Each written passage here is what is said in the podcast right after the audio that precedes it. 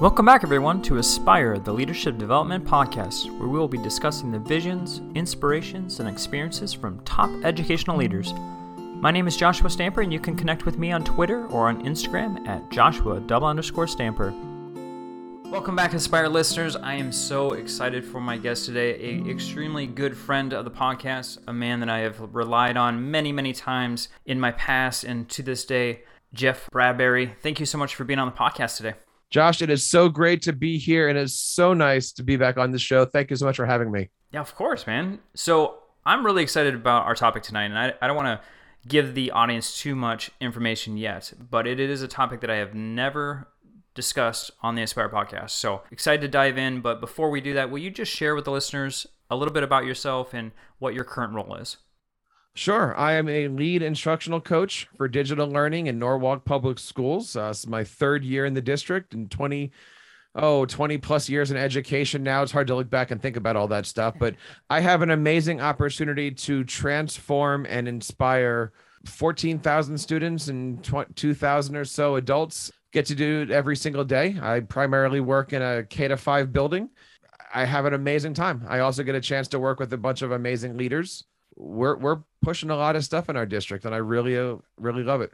Yeah, so the instructional coach position is really what I want to focus on today because I know that role is very very different between districts, between states.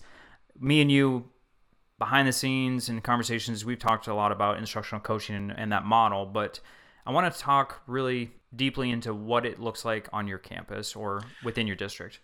Yeah, I mean, I've always said the joke: if you have 25 tech coaches, you have a 100 different job descriptions, yeah. right? Everybody says that that they're doing different things. Even in a district, you know, one person might be set up to help support the curriculum. And, you know, in our district, we have instructional coaches for reading, we have instructional coaches for math, instructional coaches for digital learning. Uh, we even have some theater instructional coaches. I mean, it's a whole mess of different disciplines. And I love that. It gives the teachers an opportunity to come and work with professionals that are knowledgeable in their field. And it really is asking the questions of what, how, and through and what I've been working on, and, and really the, the, the main bulk of my studies in this field over the last eight years have been trying to figure out how districts can leverage the what, the how, and the through to raise student achievement. You're working hand in hand with the technology piece, but then also working with teacher instruction and how they can implement those pieces with the students.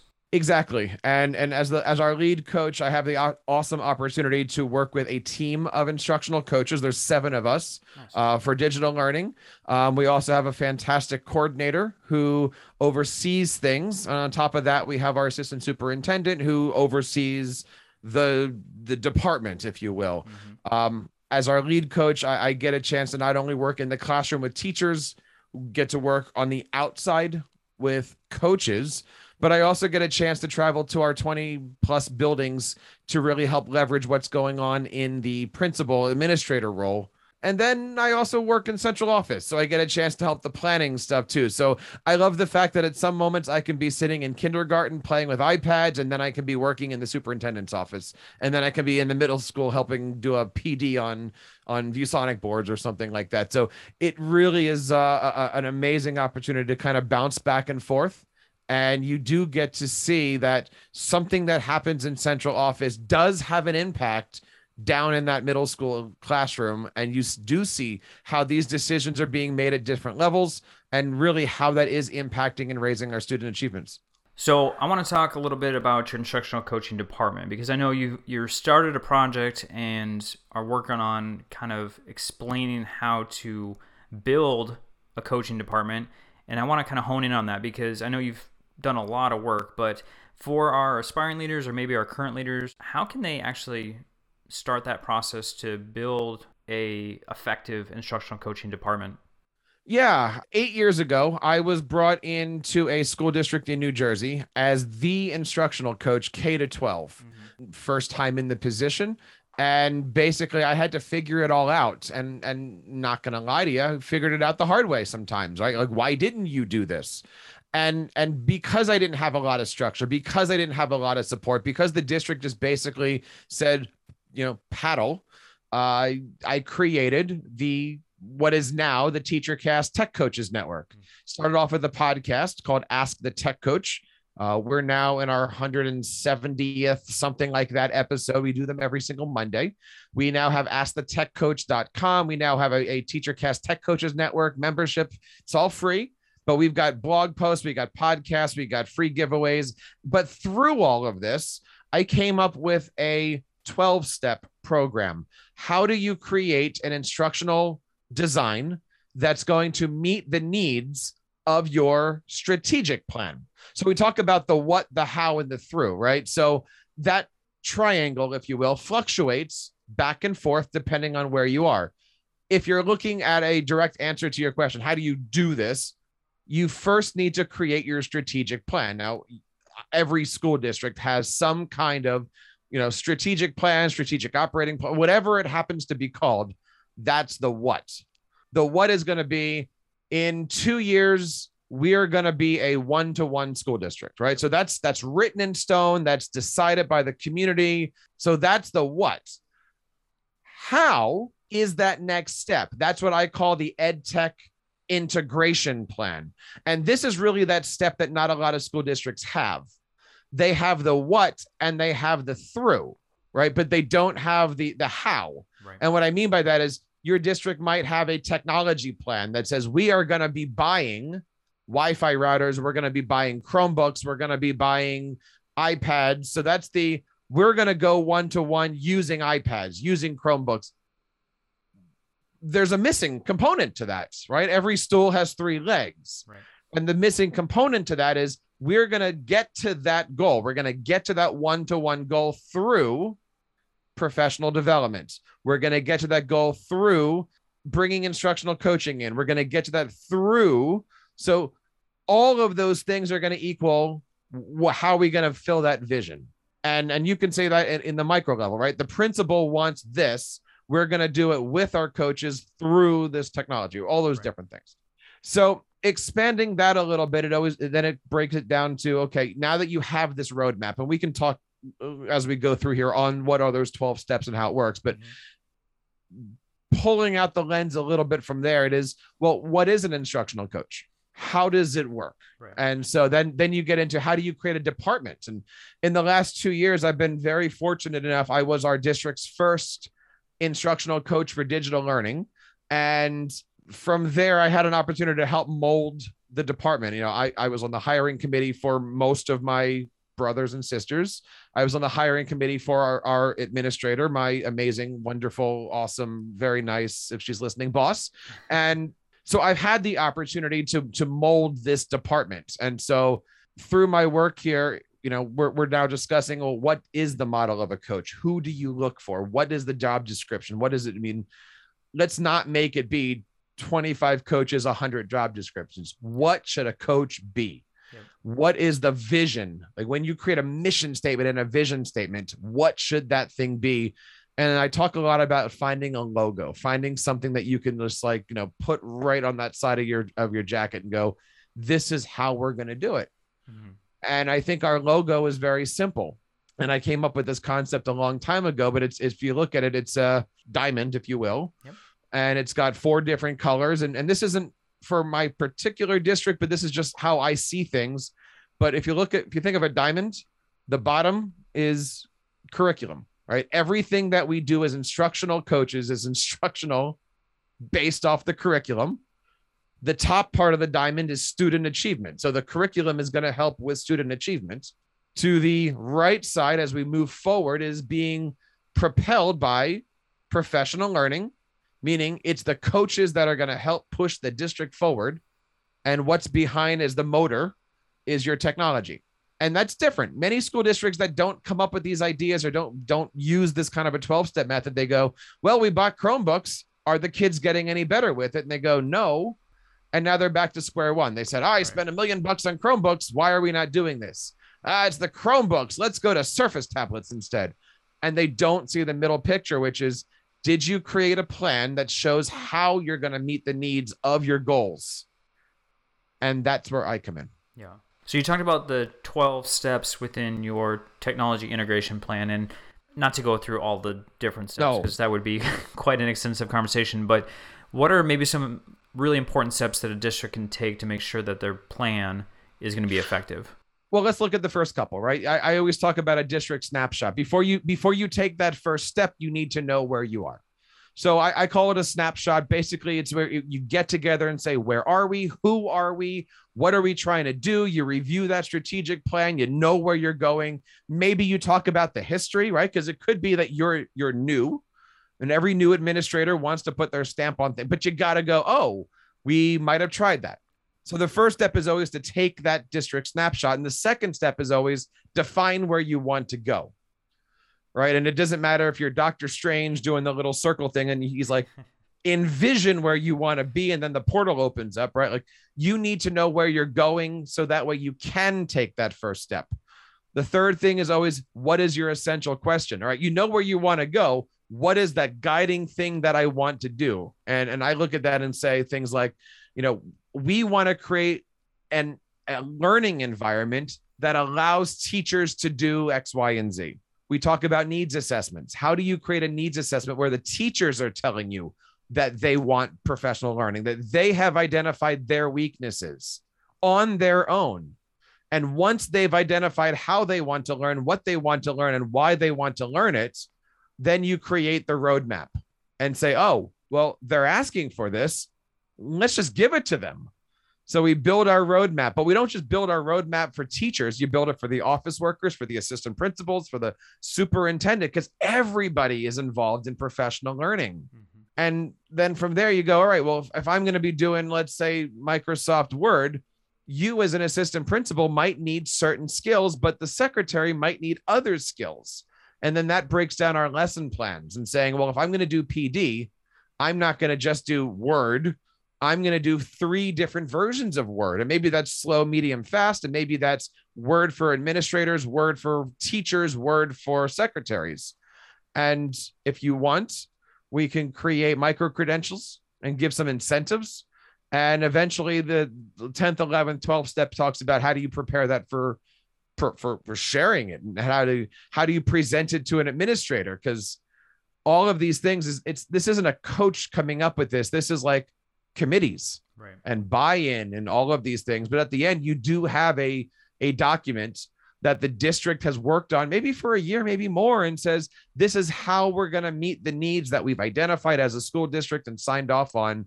Oh now we need chromebooks. Now we need surface tablets. Mm-hmm.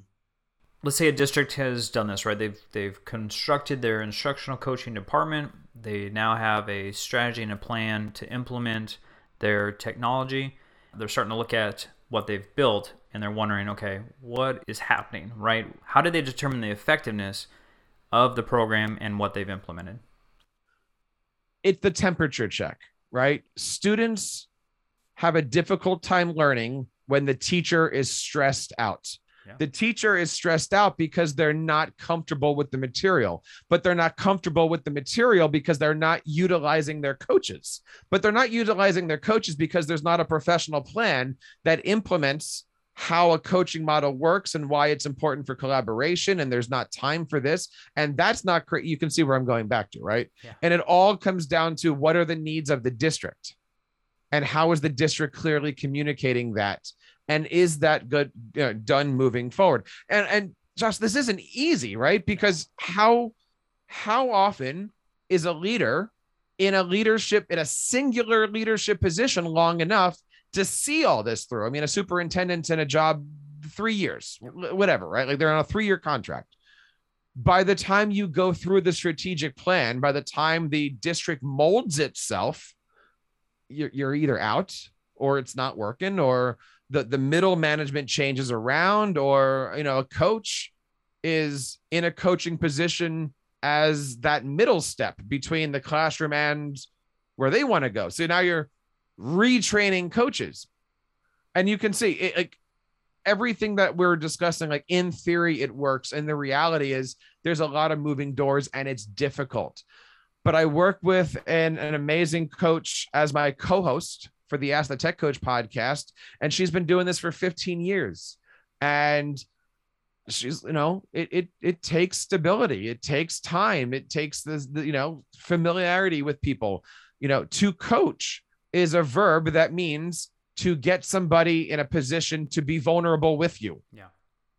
and that's not easy Well, let's talk about that a little bit because you talked about it a little bit in one of your answers as far as when you first started as an instructional coach, you stumbled. And I'm just curious on maybe a time that you can share where you started to learn that what that role really meant and maybe had an opportunity to learn through experience on like what the instructional coaching role really was. i didn't have the vocabulary back then mm-hmm. and i'm only now learning the vocabulary but if i said to you a leader has three jobs what are those three jobs? Right? I'm going to pause here for a second because everyone listening think about that. A leader has three jobs and, and it's very simple once i tell them to you. One to make your staff better at what they do to improve what they're doing. Number two to make your staff better at what they're doing. And number three it's to make your staff better at what you're like you're not a leader if you're not improving the people around you. And you can say that from the principal side you can say that from the parent side right? Like my job as a parent is to make my kids better than i am right? Like Yeah. it's that right? Everything else is secondary. Well as a coach my only job is to help bring the flock up if you will right? Like i'm i'm here. The difference between a principal and a coach is you have to buy into what a coach is saying whereas a principal it's some you know it's the mandate coming down. Um and those two things can work wonders together or they can work against it a new coach eh, doesn't know how to do those things right Yeah. um I, I've worked with thousands of coaches and, and I'm going to generalize here. So please, whoever's listening to this, you know, don't, don't reach into your, your iPod catcher here, but you know, a coach is usually a newer teacher, four to six years in, and they're like, I got it. Uh, somebody said, Oh, Josh, you're great with technology. You should be a coach. But they don't have real world experience yet. Like they just got their feet wet and people push them into coaching. Sure. Or they're in their late 30s, mid 40s, and they're looking at this as a second career slash the step to get into administration. And so what you have is you either have people who are walking in as I want to be your mentor. I'm a coach. Look at me. I got all the chutzpah. I'll help you build this. But a teacher's looking at them going, dude, you're a kid. Why would I listen to you? Or on the other hand, um, they're looking at a coach going, dude, you're 40. Like, why, why would I listen to you? And those are hard things. And, and I, I hope I'm not generalizing too much here, but I don't think I'm incorrect when I say that. You're going to find exceptions, but you've been around coaches. I have. I think, like you said, I don't want to generalize too much, but c- coaching is in general is is a tough job because they're not the boss, right? They're not Right. they're not evaluating someone, so you really do have to create a relationship, allow the other person to find value in what you're saying and what what you can bring to the table. Every day. Yeah. Right. Like you walk into a classroom every day with nothing in your pocket and you need to have a conversation to get some coins in your pocket. Mm-hmm. And sometimes you give some coins and sometimes there's a the, the door is locked and you walk away without having to to grab coins and stuff like that. But the people who can do it are the people that have those bags of tricks. Yeah. And the only way you get bags of tricks is you do it and you do it and you do it. And then you go to the next classroom and you need a different bag. And that's the hard part. Yeah. But that's the fun part. That's, you know, it, it is it is the fun part. That's why I love instructional coaching. It's why I love being able to share so much with so many people out there. There's a lot of wonderful things about being a coach that I love. This podcast is a proud member of the Teach Better Podcast Network. Better today, better tomorrow, and the podcast to get you there. You can find out more at teachbetter.com slash podcasts. Now let's get back to the episode. Well, you've you've brought it up multiple times, and I don't think we've even identified what it is. But you've brought up the term teacher cast. What is teacher cast? You know, at the top of the website, I've always put from day one, and and day one was 10 years ago. It's a long time. It's a place for teachers to help other teachers.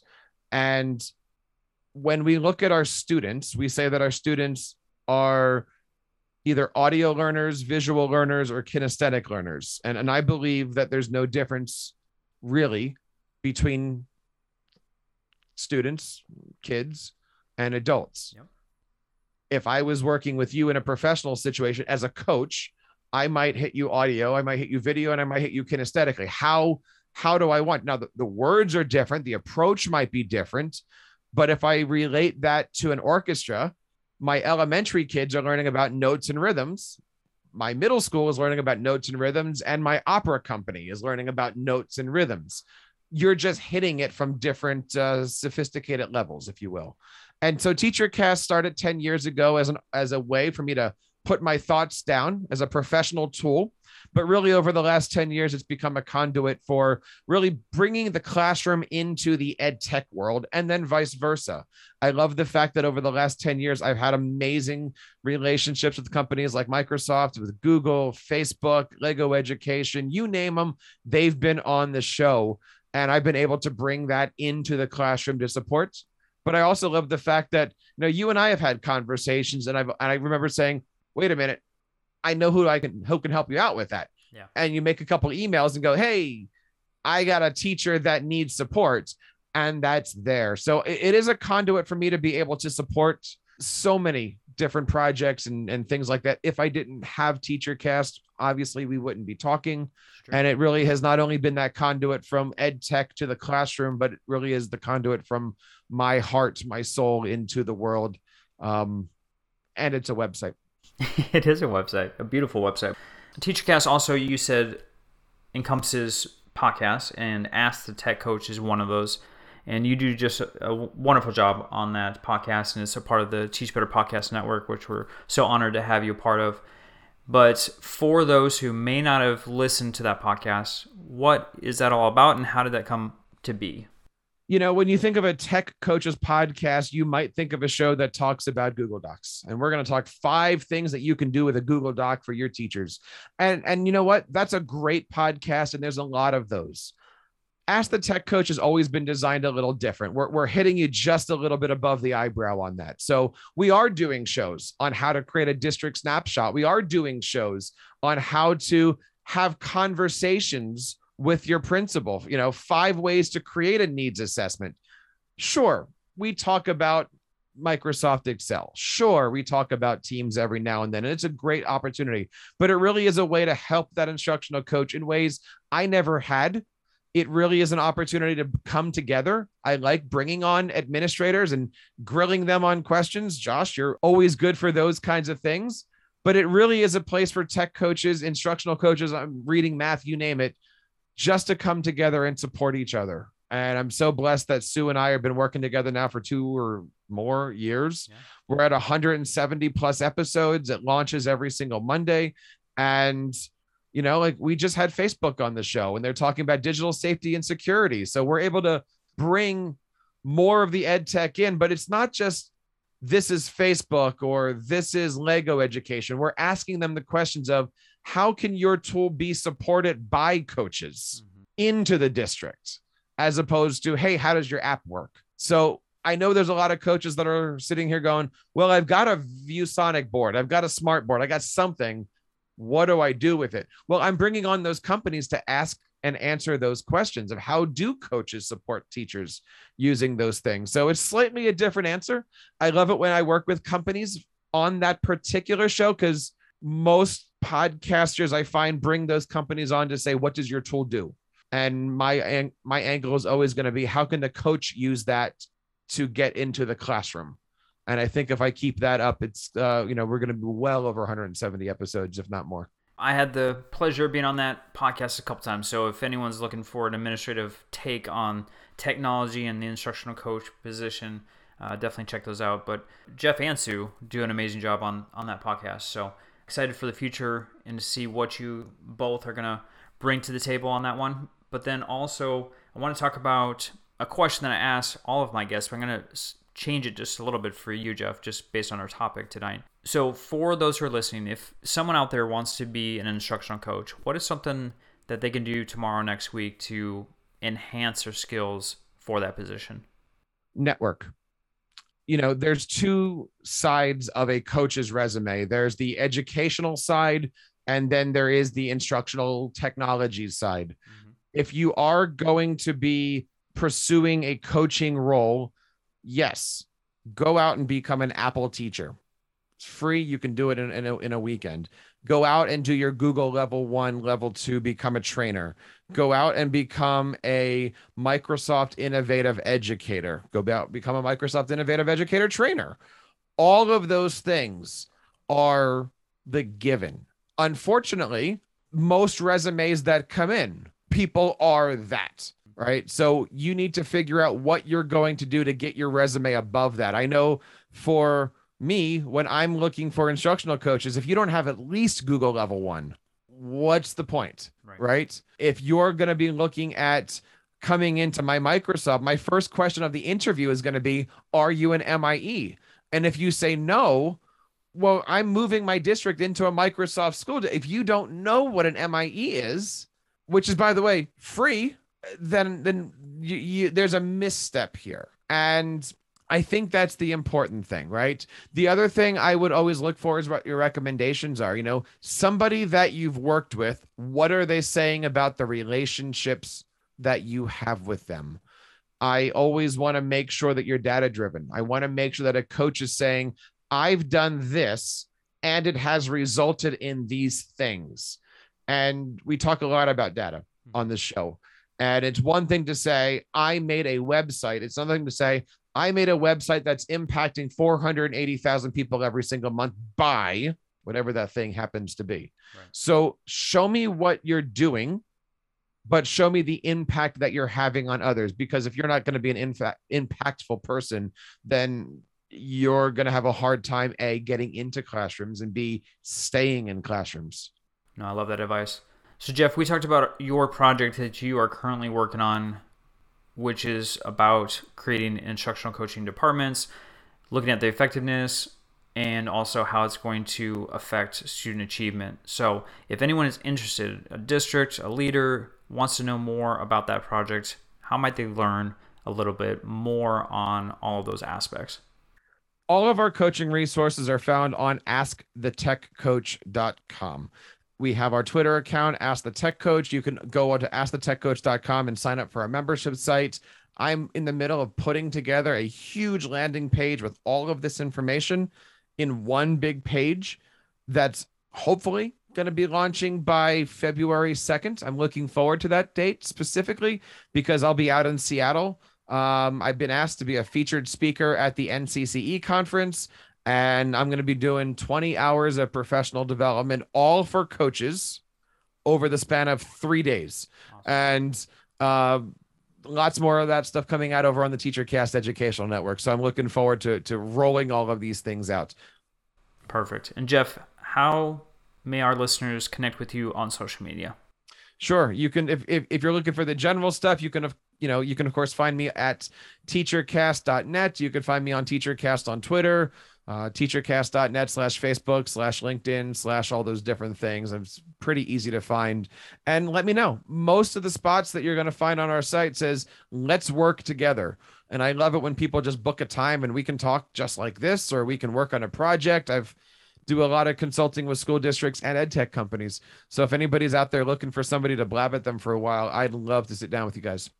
Well, and I can personally say that Jeff does a wonderful job in that. I, I have used his services before. Me and him have had amazing conversations. I appreciate you in many ways, Jeff, um, not only as someone that I've leaned on to learn things in the instructional coach world, website design, and podcasting, but just as a person too. So thank you so much for being on the show to provide a little bit more wisdom on instructional coaching, but also for all that you do in the educational space. Josh, you do a great job. I highly recommend anybody checking out all the work that's going on behind the scenes here on the Teach Better Podcast Network. And I'm always fortunate enough to hang out with you guys.